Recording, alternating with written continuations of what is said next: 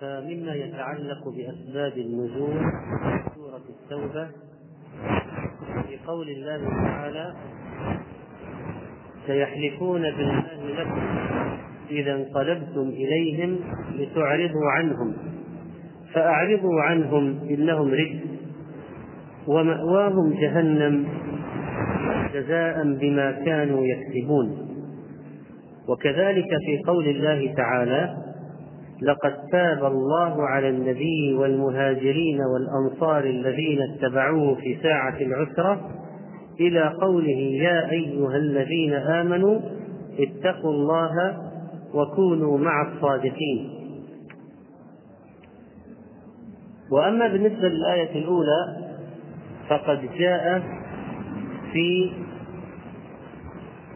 تفسير ابن جرير قصة كعب بن مالك وفيها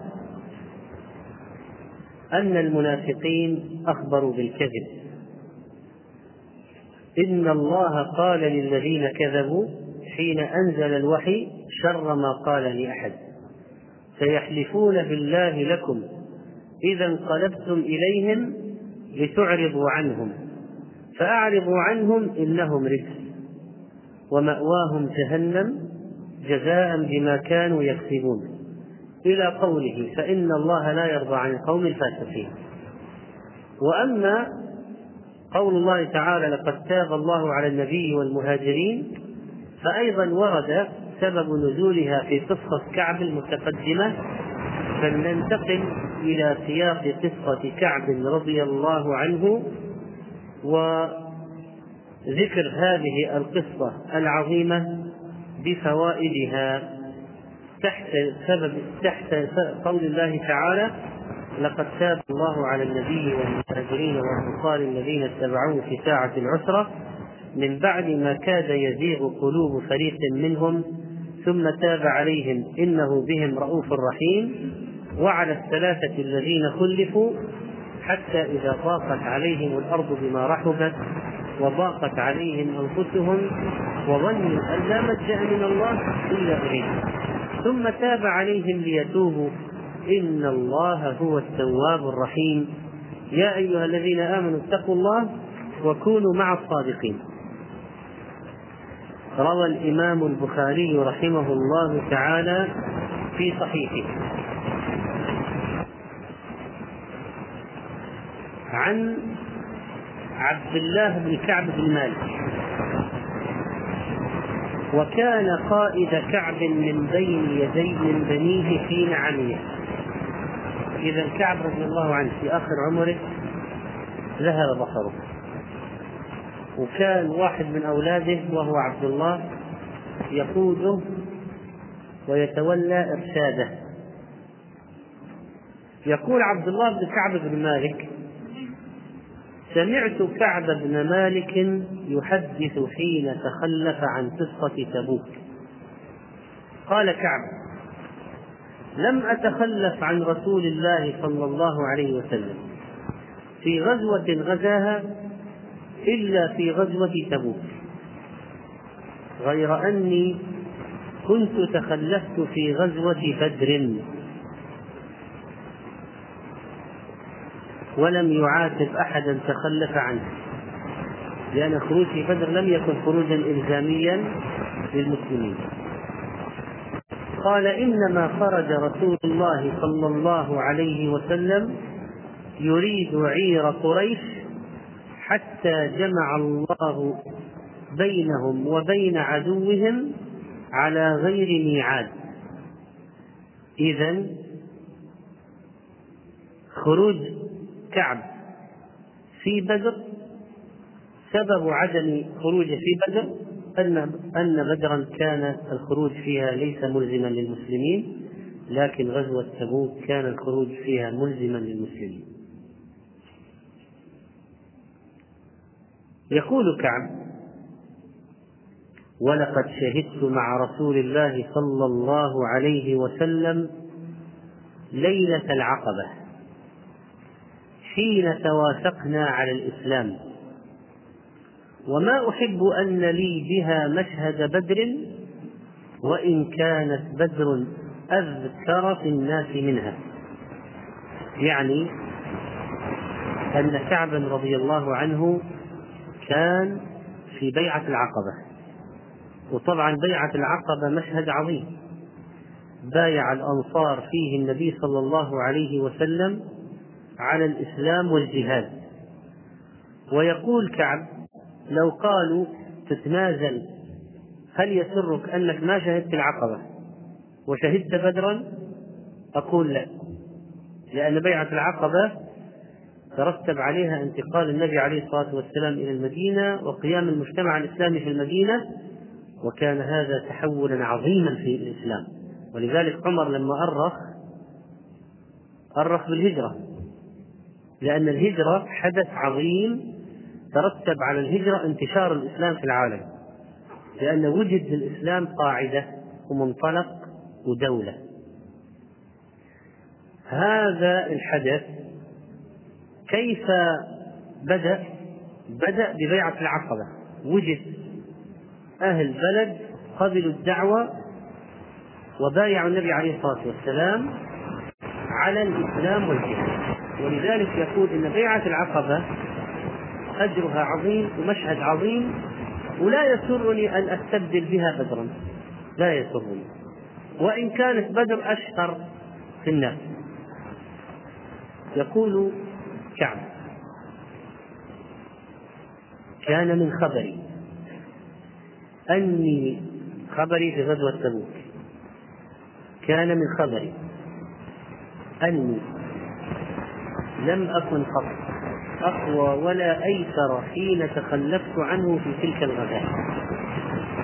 يعني من جهة الإمكانات كعب بن مالك في غزوة تبوك. أقوى إمكانات والله ما اجتمعت عندي قبله راحلتان قط حتى جمعتهما في تلك الغزوة. الغزوة الوحيدة التي كان فيها عند كعب راحلتان هي غزوة تبوك. ولم يكن رسول الله صلى الله عليه وسلم يريد غزوة إلا ورى بغيرها. ورى بغيرها. يعني هذا كان من طريقة النبي عليه الصلاة والسلام في المعارك. استعمال التورية والحرب خدعة. ما هي التورية؟ أن تأتي بكلام له معنى قريب ومعنى بعيد. المعنى القريب هو المتبادر للذهن والمعنى البعيد هو الذي يقصده المتكلم. إذا هي لفظة في اللغة العربية تحتمل معنيين أحدهما أشهر من الآخر. الحين مثلا إذا قلت لك رأى رأى رأى ماذا يتبادر إلى الذهن؟ الإبصار والمشاهدة بالعين. لكن رأى في اللغة العربية تأتي بمعنى قطع الرئة. قطع الرئة يقال رأى يعني قطع الرئة. فإذا قلت والله ما رأيته يعني ما قطعت رئته. لكن الآن هذه الكلمة ما رأيته لها معنيين معنى قريب الذي يتبادر إلى الذهن الرؤية. ومعنى بعيد وهو قطع الرئة. فالمتكلم يقصد المعنى البعيد والسامع يفهم المعنى القريب. هل هذا يعتبر كذب؟ لا. فإذا اضطر الإنسان للإخبار عن أشياء لا يريد من الناس شخص سأله عن شيء لا يريد أن يخبر به. فيأتي بكلام في اللغة العربية له معنيان واحد قريب وواحد بعيد. السامع يفهم القريب والمتكلم يقصد المعنى البعيد. كل هذا حتى لا يقع في الكذب. لكن التورية إذا أكثر الإنسان منها فيقع في الكذب لأن التورية تحتاج أول شيء إلى علم اللغة العربية.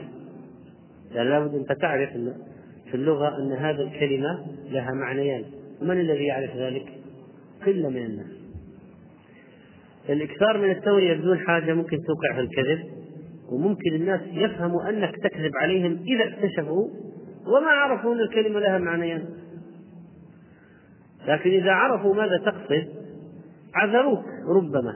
لكن إذا ما عرفوا أنها لها معنى آخر أنت تكون عندهم كذاب. ولذلك لا تستعمل التورية إلا في حال الحاجة الماسة طبعا الحرب كون النبي عليه الصلاة والسلام مثلا يقول نحن نريد نجدا مثلا. وهناك موضعان في الجزيرة العربية. كل واحد اسمه نجد لكن واحد مشهور واحد غير مشهور. فهو يقصد غير المشهور والناس يفهمون المشهور. استعمال هذه الطريقة لأجل الحرب مهم خدعة. قد تكون التورية بالإشارة الإمام أحمد رحمه الله الإمام أحمد جاء أحد جنود يقول السلطان يريد المرودي. المرودي واحد من أنبغ تلاميذ أحمد رحمه الله. المرودي قاعد في الدرس والإمام أحمد لا يريد المرودي أن يذهب. فمن أجل أن لا يذهب ولا يدري هذا الجندي ماذا سيفعل به. جاء الجندي قال المروزي موجود. قال الإمام أحمد ليس المروزي ها هنا وما يفعل المروزي ها هنا. طبعا الإمام أحمد يقول عيني ليس المروزي ها هنا وهو ينظر للشخص. ليس المروزي ها هنا وما يفعل المروزي ها هنا. هو يقصد يده. ذاك انصرف. راح فإذا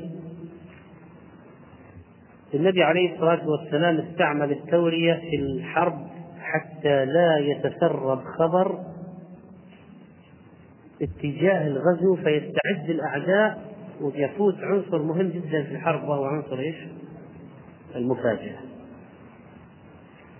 يقول كعب: ولم يكن رسول الله صلى الله عليه وسلم يريد غزوة إلا ورى بغيرها. أوهم غيرها إلا غزوة تبوك يقول كعب حتى كانت تلك الغزاة غزاها رسول الله صلى الله عليه وسلم في حر شديد واستقبل سفرا بعيدا ومفازا وعدوا كثيرا لأنه سيخرج إلى الروم. إلى الروم. وفي الحر والمسافة بعيدة يعني من المدينة إلى تبوك. ما هي مثل المدينة إلى مكة مثلا؟ ولذلك النبي عليه الصلاة والسلام في هذه الغزوة لم يوري وصرح أين يريد. فجلى للمسلمين أمرهم ليتأهبوا أهبة غزوهم. جلى يعني وضح لكي يأخذ المسلمون ما يحتاجون إليه في السفر والمسافة البعيدة والحرب. قال فجلى للمسلمين أمرهم ليتأهبوا أهبة غزوهم فأخبرهم بوجهه الذي يريد. والمسلمون مع رسول الله صلى الله عليه وسلم كثير. المسلمون مع رسول الله صلى الله عليه وسلم كثير. ولا يجمعهم اجلس. ولا يجمعهم كتاب حافظ.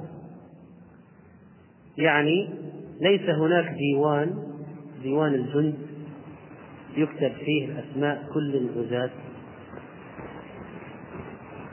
فما رجل يريد أن يتغيب إلا ظن أن سيخفى له ما لم ينزل فيه وحي. ما لم ينزل فيه وحي الله.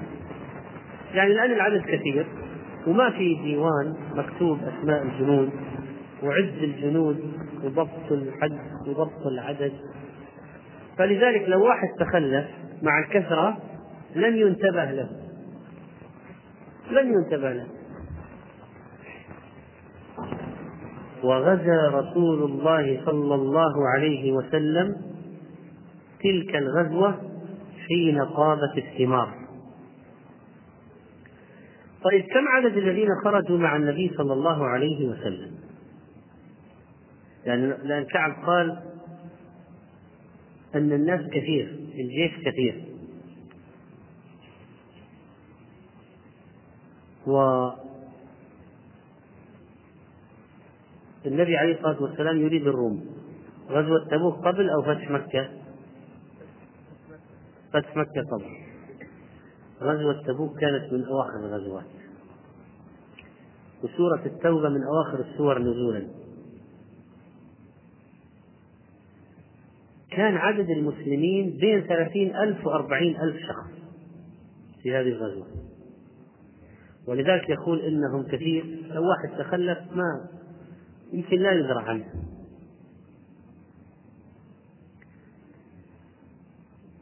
فكانت فرصة لأهل النفاق الذين يريدون التخلف أن يتخلفوا ولا أحد سيدري عنهم. يظنون أنه سيخفى الأمر. قال وغزا رسول الله صلى الله عليه وسلم تلك الغزوة حين طابت الثمار والظلال. صار في وقت نضج الرطب والثمار. وكان كعب رضي الله عنه له نخل يصغو إلى الظلال والثمار يميل إليها. وكانت شدة الحر. الثمار الآن وقت نضج الثمار والناس يتعلقون بها. فصار هناك جواذب لعدم الخروج.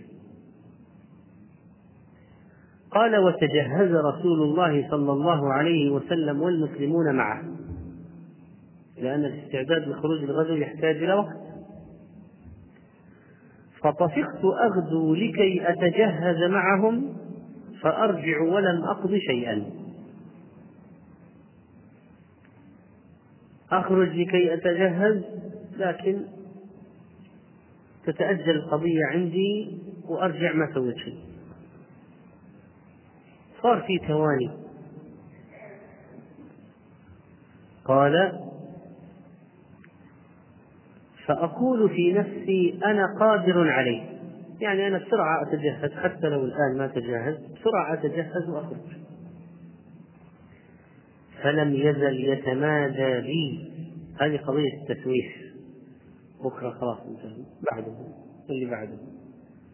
فلم يزل يتمادى بي أي الأمر الأيام تمر حتى اشتد بالناس الجد. اشتد بالناس الجد يعني تأهب الجيش للرحيل فأصبح رسول الله صلى الله عليه وسلم والمسلمون معه ولم أقض من جهازي شيئا.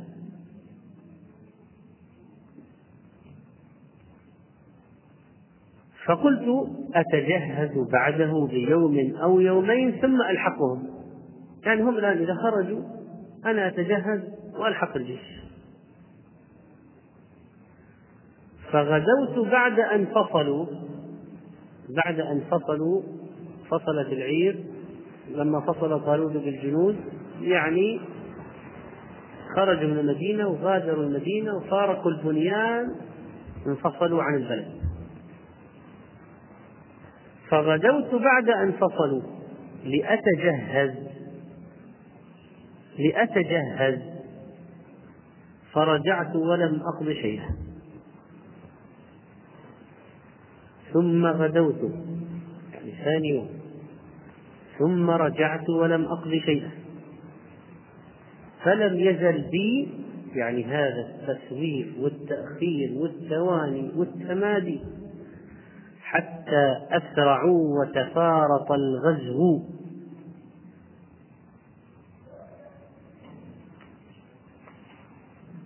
تفارط الغزو يعني فاتت الفرصة الآن. الآن لو بقي لو خرج ما يدرك الجيش. وتفارق الغزو فات وسبق.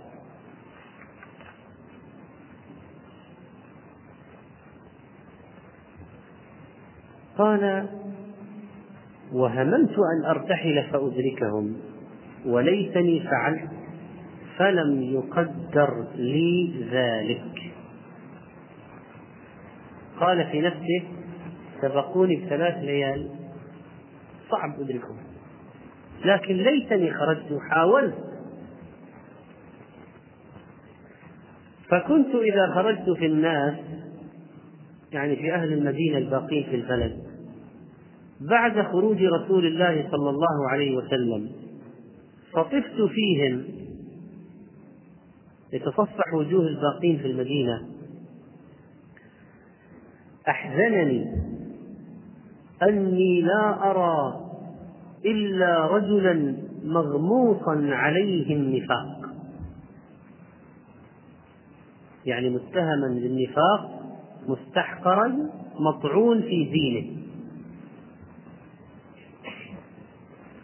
أو رجلا ممن عذر الله من الضعفاء. أعمى مريض أعرج امرأة طفل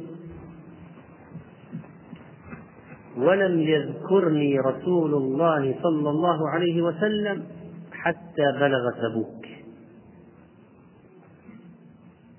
ولم يذكرني رسول الله صلى الله عليه وسلم حتى بلغ تبوك.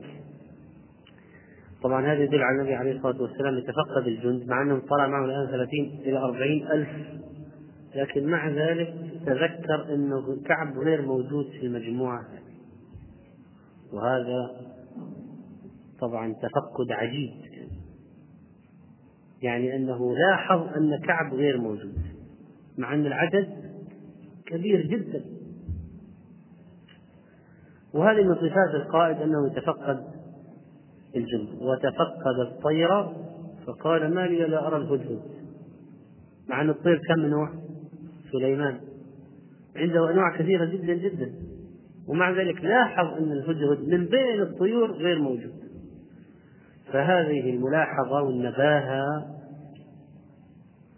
تدل على أن القائد مهتم بالجنود ويعرف من الذي خرج ومن الذي ما خرج. ولم يذكرني رسول الله صلى الله عليه وسلم حتى بلغ تبوك فقال وهو جالس في القوم بتبوك ما فعل كعب؟ أين هو؟ فقال رجل من بني سلمة من بني سلمة فيها؟ فكأنه يقول يعني أنه عسكر في بلادهم ودخل في بلادهم وجلس فيها هذه عشرين يوم تقريبا ما جاء للقائه فصار له الهيبة عند الروم وعند العرب صلى الله عليه وسلم.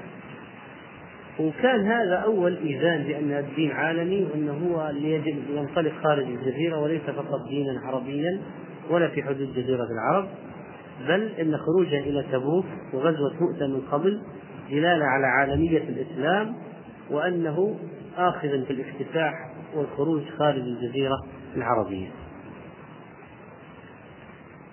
قال كعب فلما بلغني أنه توجه قافلا يعني راجعا إلى المدينة. حضرني همي. لأن الآن الصعوبة الكبيرة جدا في مواجهة الموقف. الآن هو إذا رجع ماذا سيقول؟ وماذا كيف تكون المواجهة وطفقت أتذكر الكذب. صار الشيطان يأتي له بخاطرة أنك تكذب لتنجو. تكذب قول مريض. قل زوجتي فيها كذا كذا. أي اخترع أعذار وطفقت أتذكر الكذب وأقول بماذا أخرج من سخطه غدا؟ فإذا صار كعب مهموما حزينا يأتي خاطر الكذب.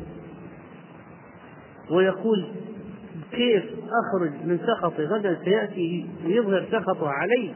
أنني تخلفت مع المنافقين. ماذا سأقول؟ ما هو العذر الذي سأبديه؟ واستعنت على ذلك بكل ذي رأي من أهلي. أي واحد من أهله استشار. إيش يفعل؟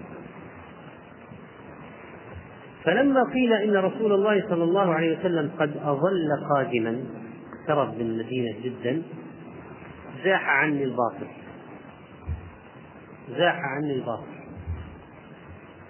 وعرفت أني لن أخرج منه أبدا بشيء فيه كذب. الكذب لا يمكن. وأجمعت صدقه. فأجمعت صدقه خلاص انعقد قلبي على الصدق مهما كانت النتائج. سأقول إني مسوف متواني وإني كسلان وإني ما أنا ما عندي عذر أبدا. وأصبح رسول الله صلى الله عليه وسلم قادما. أصبح رسول الله صلى الله عليه وسلم قادما. يعني في الصباح الآن سيدخل المدينة. وكان إذا قدم من سفر بدأ بالمسجد فيركع فيه ركعتين ثم جلس لله. هذه السنة المسافر إذا دخل البلد إذا رجع إلى بلده يصلي في المسجد ركعتين. طبعا هذه من السنن المهجورة الآن. مهجورة. يعني نحن الآن كثير ندخل نرجع البلد ولا نصلي. ولا نروح المسجد ولا نصلي ركعتين. كان الشيخ محمد بن صالح العثيمين رحمه الله إذا رجع إلى عنيزة قالوا مرة رجع في الليل فراح يلف على المساجد حتى حصل المسجد مفتوح صلى فيه ركعتين. يعني من حرص على تطبيق السنة. ثم جلس النبي صلى الله عليه وسلم للناس. جلس للناس. وكان هذا في وقت الضحى والنبي عليه الصلاة والسلام ما كان يترك أهله ليلا ولا يترك الجيش يدخلون على أهاليهم بالليل حتى تستعد المرأة تمتشط الشعثة متفرقة الشعر تتهيأ للزوج تستحد بالمغيبة التي غاب زوجها تحلق الشعر تأخذ الشعر الذي يستحسن أخذه أو لا بد من أخذه لئلا يهجم الزوج على زوجته في حال ليست متهيئة له فإذا يؤجل حتى لو اقترب من البلد في الليل يبات خارج البلد ثم يدخل البلد في الصباح. في الضحى يدخل يصلي في المسجد ركعتين ويجلس للناس. دخل بدأ ببيت فاطمة وببيوت زوجاته عليه الصلاة والسلام وجلس في المسجد. لأن بيوت زوجاته مجاورة للمسجد. قال كعب رضي الله عنه فلما فعل ذلك يعني جلس للناس جاءه المخلفون جاءه المخلفون المنافقون فطفقوا يعتذرون إليه ويحلفون له يعني على الكذب ويحلفون له وكانوا بضعة وثمانين رجلا. فقبل منهم رسول الله صلى الله عليه وسلم علانيتهم وبايعهم واستغفر لهم ووكل سرائرهم إلى الله. غفر الله لك اذا الله أعلم بحالك. غفر الله لك اذا الله أعلم بحالك. نترك حقيقة أمرك ما ما يعرف حقيقة أمرك إلا الله. كل واحد يدعي عذر يقول أنا كذا أنا مريض زوجتي كذا أنا ف... كل خلاص. وكل سرائرهم من الله. فجئته. يقول كعب. فجئته. فلما سلمت عليه تبسم تبسم المغضب. في رواية جئته فأعرض عنه. فقال يا نبي الله لم تعرض عني؟ والله ما نفقت ولا ارتبت ولا بدلت. قال فما خلفك. نعود إلى رواية البخاري. فجئته فلما سلمت عليه تبسم تبسم المغضب. تبسم تبسم المغضب. ثم قال تعال. فجئت أمشي حتى جلست بين يديه. فقال لي ما خلفك؟ ألم تكن قد ابتعت ظهرك؟ ما ابتعت الراحلة؟ اشتريت راحلة. فقلت بلى.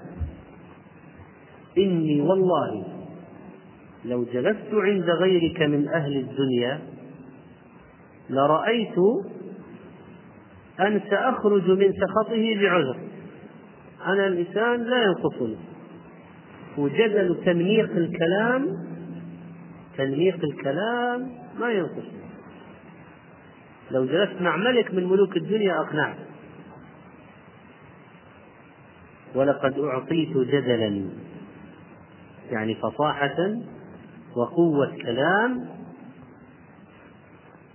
ولكني والله لقد علمت يقينا لئن حدثتك اليوم حديث كذب اليوم في هذا المجلس. حديث كذب ترضى به عني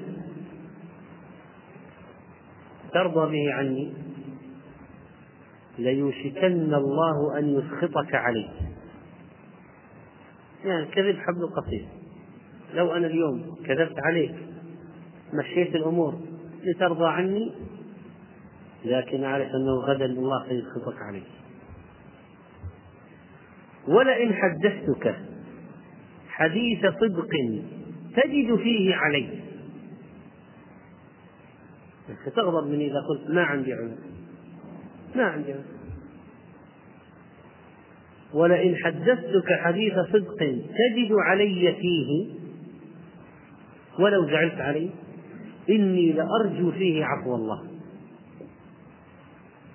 لا والله ما كان لي من عذر.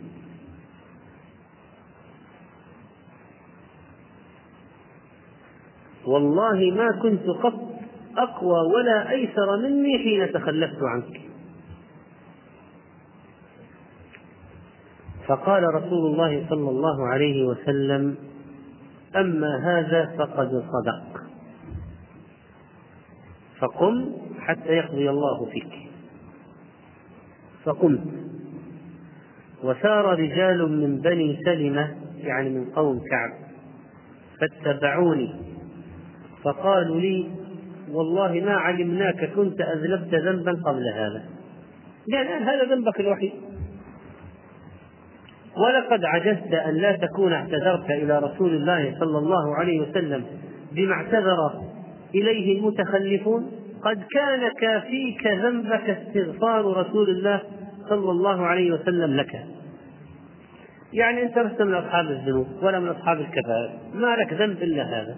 يعني كان كذبت هالمرة وأصلا هو يعني استغفر سيستغفر لك كما استغفر لغيرك ويكفيك الاستغفار هذا وخلاص. قال فوالله ما زالوا يؤنبوني حتى أردت أن أرجع فأكذب نفسي. يعني من كثر الإلحاح. ثم قلت لهم في رواية قال كعب ما كنت لأجمع أمرين أتخلف عن رسول الله صلى الله عليه وسلم وأكذبه؟ يعني حين أنا الآن في الذنب الأول التخلف. أصير في ذنب ثاني وهو الكذب؟ لا. فقال كعب لقومه. هل لقي هذا معي أحد؟ في أحد نفس الشيء؟ ما عنده عذر وتخلف؟ قالوا نعم رجلان. في الآن بضعة وثمانين واحد متخلف. اللي الذين صدقوا ثلاثة. الباقي من المنافقين والمغموس عليهم. قالوا نعم رجلان.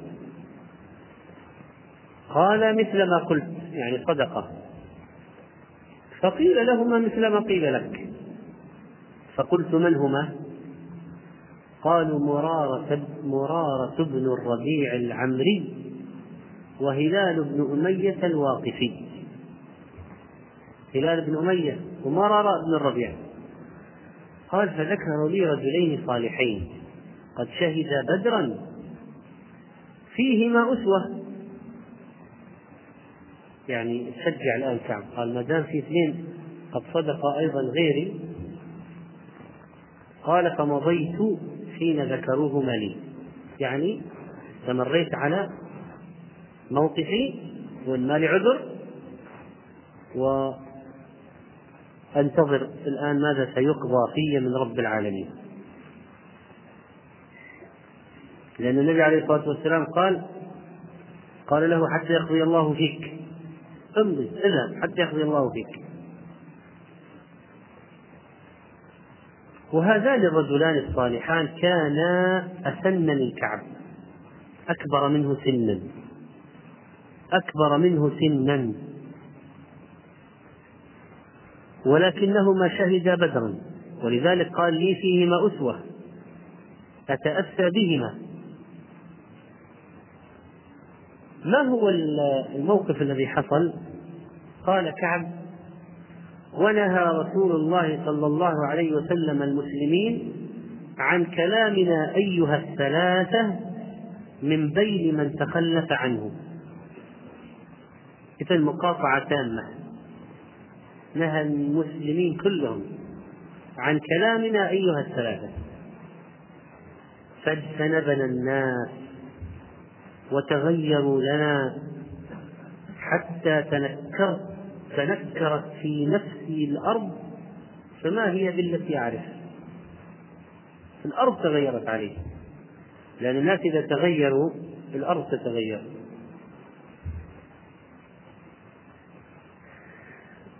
فبدأت المقاطعة.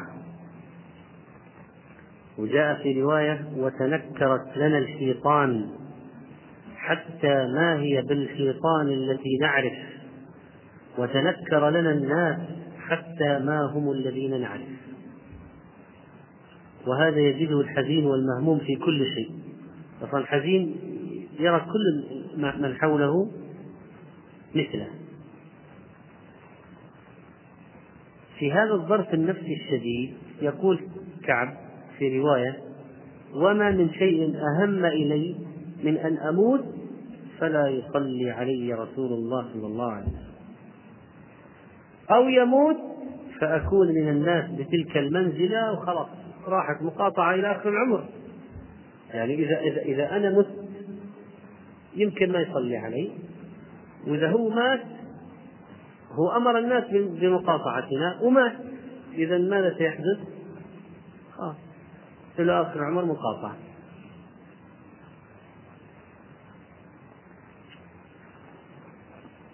هذا كان أكثر ما كان يهم كعبا في هذه في هذا الوقت. يقول فلبثنا على ذلك خمسين ليلة. مقاطعة. مو يوم ولا يومين ولا أسبوع ولا أسبوعين. خمسين ليلة. قال فأما صاحباي فاستكانا وقعدا في بيوتهما يبكيان. لأن مرارة وهلال رضي الله عنهما كانا كبيرين في السن. ومع مع الظرف النفسي هذا صار إنهار انهيار قعد في البيت يبكيان. وأما أنا يقول فكنت أشب القوم. شباب في قوة. وأجلدهم فكنت أخرج. فأشهد الصلاة مع المسلمين. وأطوف في الأسواق ولا يكلمني أحد. صار واحد يدخل المسجد ما حد يكلمه يطلع من المسجد؟ ما حد. يروح للسوق؟ السوق الناس كثير في السوق. ما أحد يكلمه وآتي رسول الله صلى الله عليه وسلم فأسلم عليه. وهو في مجلسه بعد الصلاة ألقي عليه السلام فأقول في نفسي هل حرك شفتيه برد السلام علي أم لا؟ يعني كعب يشك في رد ولا ما في رد؟ فهو متعذب ما يدري رد عليه ولا لا؟ ثم أصلي قريبا منه يعني كعب كافح يعني في هذا. بالرغم من الظرف النفسي يخترق ويصل إلى يعني يصلي قريب منه يحاول يندمج بالمصلين يندمج بالمجتمع. ثم أصلي قريبا منه فأسارقه النظر. يعني أنظر إليه من طرف خفيف. فإذا أقبلت على صلاتي أقبل الي وإذا التفت نحوه أعرض عني. خمسين ليلة. حتى إذا طال علي ذلك من جفوة الناس مشيت حتى تسورت جدار حائط أبي قتادة وهو ابن عمي وأحب الناس إلي. يعني من فوق السور. كان أصلا لو طرق الباب لن يفتح له ولن يستقبله ولن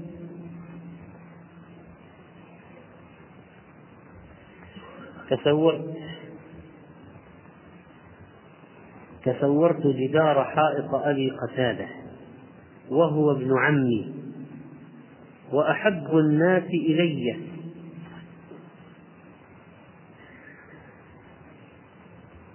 وكلاهما من بني سلمة.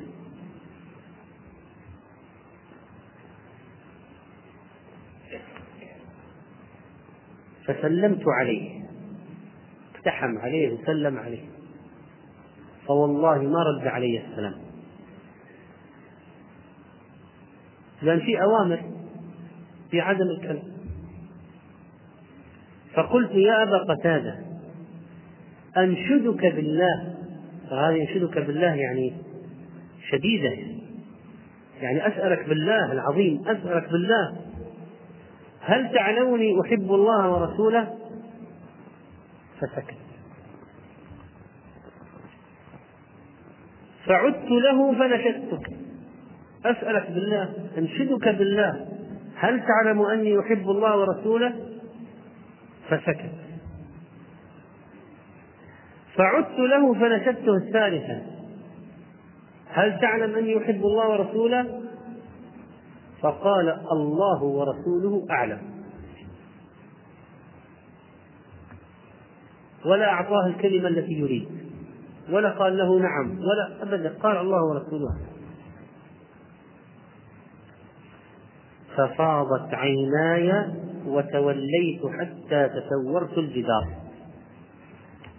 ورجع مرة أخرى.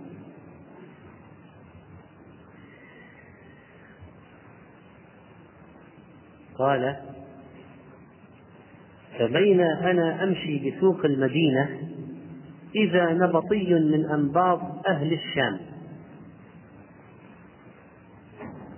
الأنباط نصارى من أهل الشام يتاجرون يأتون بطعام المدينة يبيعون بالمدينة. فإذا نبطي من أنباط أهل الشام ممن قدم بالطعام يبيعه بالمدينة يقول من يدل على كعب بن مالك؟ نبطي نصراني. فطفق الناس يشيرون له بالإشارة حتى إذا جاءني دفع إلي كتابا رسالة. من ملك غسان. هذا ملك غسان يعني قضية كبيرة هذا ملك غسان لأن أصلا الروم والفرس أحاطوا أنفسهم بدولتين عربيتين كافرتين. فالروم أحاطوا أنفسهم بالغساسنة من بني غسان والفرس أحاطوا أنفسهم بالمناذرة من بني المنذر. وصارت هاتين الدولتين على حدود فارس والروم تحمي فارس والروم من أي غارات من العرب الهمج. ف قامت دعوة النبي عليه الصلاة والسلام وبقي طبعا. الروم آه، الغساسنة موالين للروم النصارى والمنازل موالين للفرس المجوس يقول كعب فإذا نبطي من أنباط أهل الشام يدفع إليه الكتاب. جاءني دفع إلي كتابا من ملك غسان. يعني هذا الملك رئيس دولة قوية. من ملك غسان يعني رسالة. فإذا فيه داخل الرسالة أما بعد فإنه قد بلغني أن صاحبك قد جفاك. صاحبك يعني النبي صلى الله عليه وسلم. جفاك أبعدك وأبغضك. ولم يجعلك الله بدار هوان ولا مضيعة. فالحق بنا نواسك تعال نعطوك لجوء زيادة. ونصرف لك مرتب. خلاص. وتجلس عندنا إيش تبغى؟ هذا الذي يسمونه في المصطلحات الصياد في الماء العكر. يعني الآن هذا ملك غسان سمع بالقضية. يعني مثلا انتشرت يعني إنه في كعب بن مالك هذا مقاطع. وهذا كافر ملك غسان. فيريد أن يصيد المسلمين. يمكن هذا يكفر. قال نستجلبه يمكن. هذه رسالة من ملك من ملك رسالة. الحق بنا نواسك تعال. عندنا مكان لك.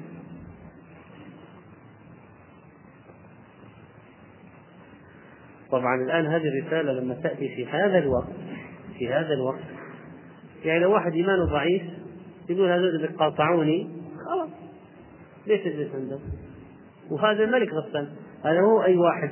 هذا ملك غسان يقول تعال تعال نعطيك ما تريد. قال كعب فقلت لما قرأتها وهذا أيضا من البلاء وهذا أيضا من البلاء. يعني زيادة علي تأتيني هذه الرسالة فتيممت بها التنور فسجرتها فيه. طبعا هذا يعني إيمان عجيب. مع مع مع الرسالة هذه تأتي من ملك غسان. في هذه الظروف الحالكة إن كعب ما تردد ياخذ يحطها يحرق هذه الرسالة.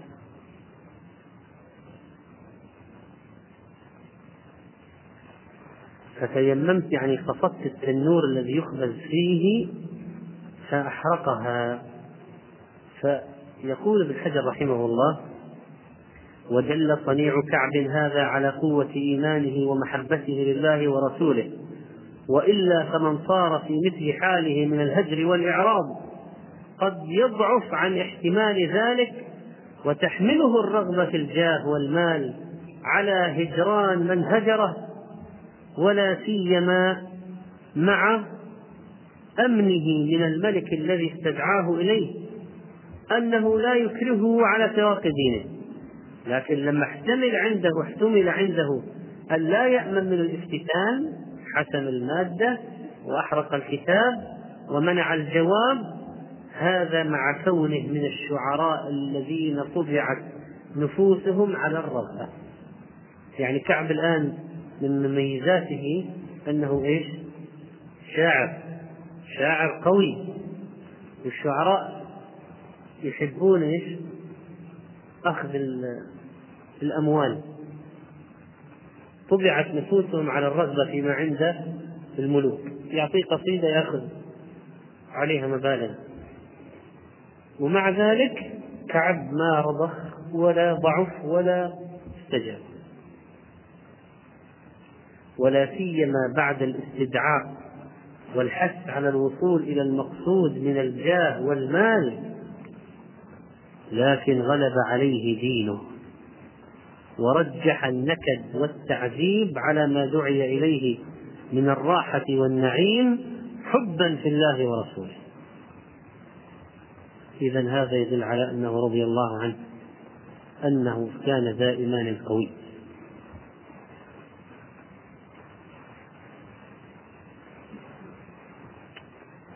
قال حتى إذا مضت أربعون ليلة من الخمسين إذا رسول الله إذا رسول رسول الله صلى الله عليه وسلم يأتيني.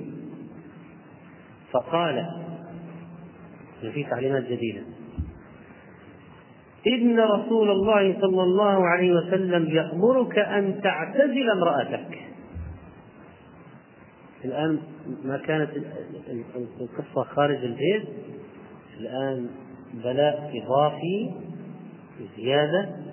عقوبة إضافية اعتزل امرأتك. طبعا هذا كله من الله. يعني النبي عليه الصلاة والسلام لا هو يعذب أصحابه من عند نفسه. وحي. فقلت أطلقها أم ماذا؟ ماذا أفعل؟ قال لا بل اعتزلها ولا تقربها. وأرسل إلى صاحبي مثل ذلك. كل واحد يبتعد عن زوجته. فقلت لامرأتي الحقي بأهلك فتكوني عندهم حتى يقضي الله في حتى يقضي الله في هذا الأمر. قال كعب فجاءت امرأة هلال بن أمية رسول الله صلى الله عليه وسلم فقالت يا رسول الله إن هلال بن أمية شيخ ضائع ليس له خادم فهل تكره أن أخدمه؟ يعني قال الزوج الآن هذا وضعه الآن ضايع ما لا, لا, لا يستطيع أن يأكل ولا يجهز أكل ولا ضائع. فهل تكره أن أخدمه؟ يعني شوف المرأة المرأة المسلمة المرأة المسلمة ما تسوي لا تريد أن تعمل الآن خطأ شرعي. فهي تسأل من جهتها أيضا طيب تقول هذا زوجي مقاطع من المجتمع. طيب أنا الآن يعني هو الآن لا يقربني. ممنوع. لكن هل أنا أخدم؟ ممكن. أطبخ له مثلا. أهيئ له فراشا. أهيئ له ثيابا. فهل تكره أن أخدمه؟ قال لا. ولكن لا يقربك. لا يقربك.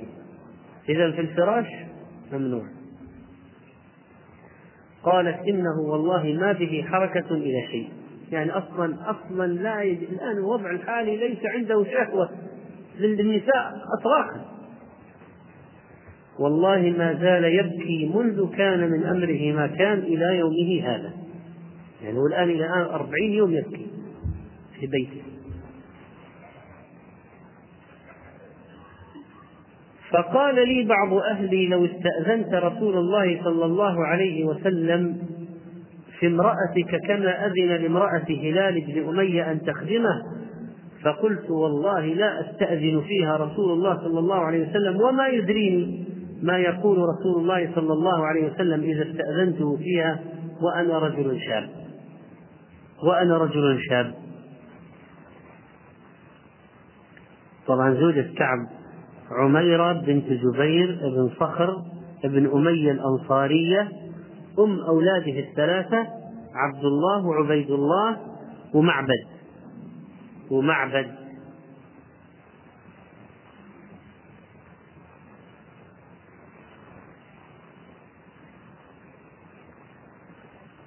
طيب لو واحد قال كيف تكلم هذا من هو هذا الذي يتكلم كعب؟ وهل هو يتعارض مع منع الكلام؟ فيقال إما أن الذي تكلم ولد ولد صغير عنده أو من النساء أو أن الذي كلمه كان منافقا. يعني واحد من المنافقين أراد أيضا أن أو خادم خادمة عنده مثلا. قال رضي الله عنه فلبثت بعد ذلك عشر ليال حتى كملت لنا خمسون ليلة من حين نهى رسول الله صلى الله عليه وسلم عن كلامنا.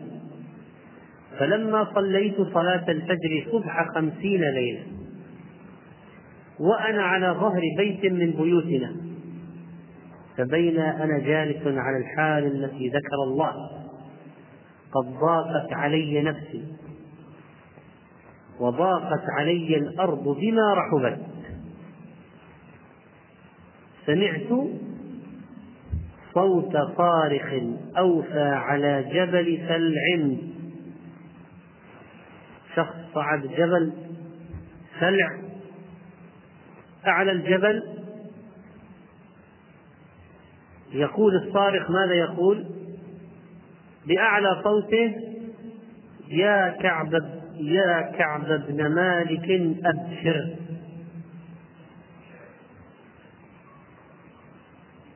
قال فخررت ساجدا. طبعا هذه سجدة الشكر.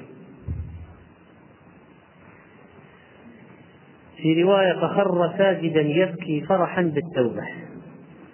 لأن أبشر معناها خلاص يعني الوضع هذا انتهى.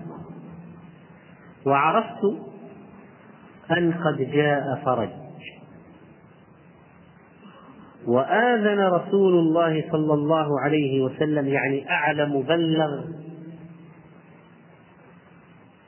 آذن رسول الله صلى الله عليه وسلم بتوبة الله علينا حين صلى صلاة الفجر.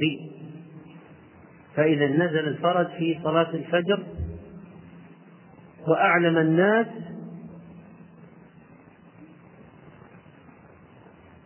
أوحي إليه بالوحي.